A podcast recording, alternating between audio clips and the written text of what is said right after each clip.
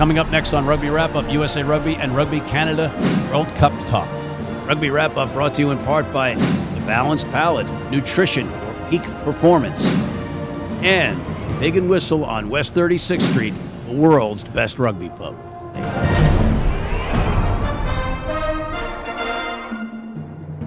Hey, everybody, welcome back to Rugby Wrap Up. Matt McCarthy and Steve Lewis in Midtown Manhattan talking rugby at the Fantasy Sports Network. Hey, everybody, welcome back to Rugby Wrap Up. Matt McCarthy and Steve Lewis at the Fantasy Sports Network, Studio 34 in Midtown Manhattan talking rugby. Steven, always good to see you, my friend. And you, and you.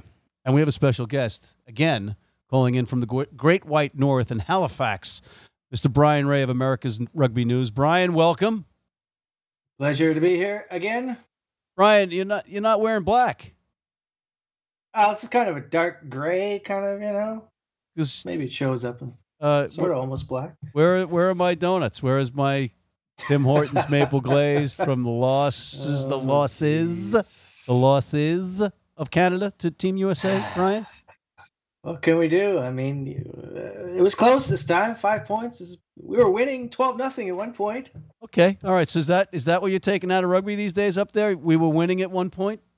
You got to take what you can get when you're up here in the frozen north. Man. It's, it's the summer. The best days. it was hot in Vancouver. Oh, Steve, what do you take out of Team USA's victory over Canada? victories over Canada. Victories, yeah. Well, this was the least convincing. Um, as Brian alluded to it there, it was 2015, much closer game. Canada actually in control for the first half hour. Uh, much more like the Canadian teams of the past. They showed a lot of fight, a lot of vim, a lot of vigor. So, yes, we're in a contest. So, I think both coaches would be pretty happy. I mean, Gary Gold, you know, he, had, he tried some different combinations, wasn't necessarily starting lineup, and they ground out a win away from home when they weren't playing well. So, as a coach, that's your next best option, right? Kingsley Jones, um, I think the, the response in terms of character and the effort and the physical commitment from Canada was there.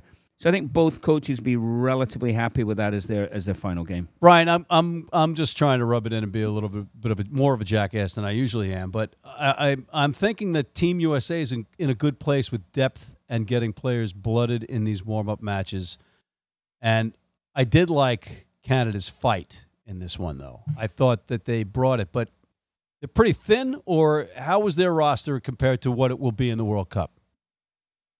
Yeah, well, that's been kind of one of the questions from Canadian fans is what is our top team? We weren't really sure what uh, Kingsley Jones was thinking. He's had some, shall we say, interesting selections. Uh, I think the forwards pretty much pick themselves. The backs, I think there's a lot of debate, and I think there still will be. I think they've shown very little aside from hacking the ball down the middle of the park.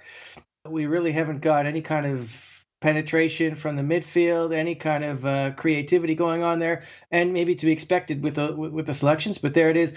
Uh, you know, I agree that the forward certainly fronted up. It was a better game in, in that regard um, against a, a, USA team that wasn't really firing on all cylinders. As you say, some rusty guys out there, not a full strength lineup. So you know, things to look at there, but. Uh, you know, and, and there's another problem for us. We lost two of our forwards, Kyle Baillie and Justin Blanchet, yeah. really important forwards too, who are now um, doubtful for the Italy game, and and we're waiting to see if they're even going to make the plane to Japan at all. So, you know, that's that's a real blow for us. We don't really have the kind of depth that we can afford to lose players like that. Brian, for the folks at home, what is the story uh, if a guy gets hurt after the 31 man roster has been named overseas, for instance?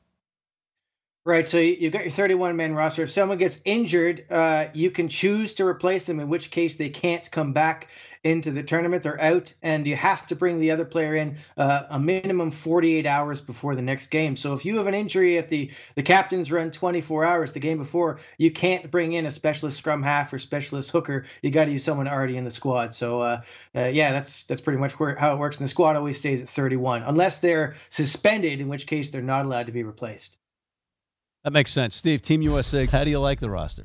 Yeah, I mean, I, I think um, Gary Gold has settled on his roster, you know, and his coaching staff oh, prior to this. So I think when you look at that roster, it's pretty much as you would pick. I don't, I don't think there's much controversy. Perhaps Chance Wenglewski a little unlucky at prop, but I think everyone else is pretty much, you know, what it should be, and, and, and it's looked that way for a while.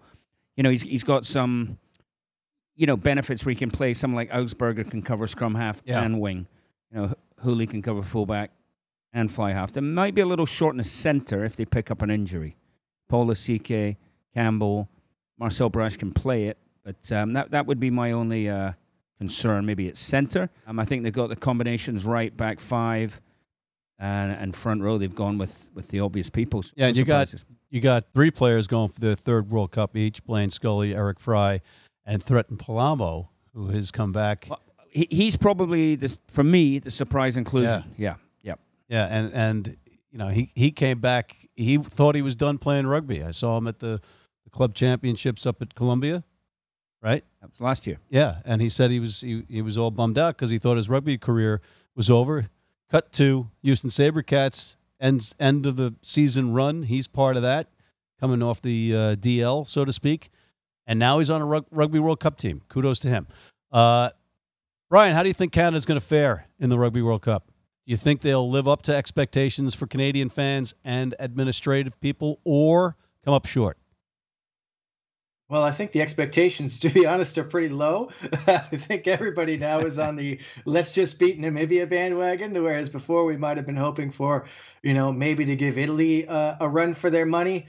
You know, although Italy hasn't really been impressive in the build-up, neither is Canada. So, I just uh, looking at the two sides, I just I just don't see. Even Kingsley Jones has admitted it's going to take an extraordinary effort to uh, to even just compete with Italy. So I think that's a, a stretch too far. So uh, I think it's basically uh, get through South Africa and New Zealand gauntlet uh, with some kind of pride intact. Try not to ship 100 points and uh, and beat Namibia somehow.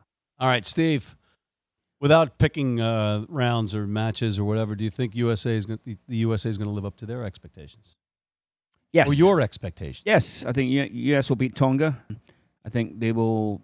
They've got three tough ones after that. Um, I would like to think they run one of those guys close. I think- think, that I think, I they got possi- a think chance too. I think I think Argentina. yeah, Yeah. I, I I think I think they're going to be very competitive in some of these matches, more so than people expect. They're they're athletic, they're hungry, they're cohesive right now. They've worked together hard. Um, if I'm not mistaken, this is the most work a team has had that has had the experience that they had. In other words, we haven't had a team this with professional players on the roster as much, and now we do because of the MLR and the team being training together for as much. Yeah, it's, it's the best prepared team that's ever left left this country. I guess that's an easier way of saying yeah, it. Yeah. exactly, and it's uh, probably the most talented and and coached and all the rest of it. So, um, but they're going up against England. I mean, England's a juggernaut. Look like they're, uh, dare I say it, hitting form at the wrong time for me. Yeah. France always get it right at the World Cup. Argentina, no mugs.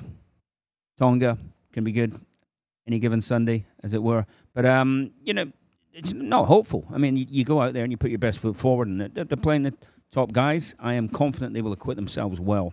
All right, Brian. Any final thoughts? Because we are out of time on this segment. Unfortunately, what do you want to say on behalf of your Canadian friends? My Canadian friend. Oh. A lot of pressure. Well, I'm sorry we.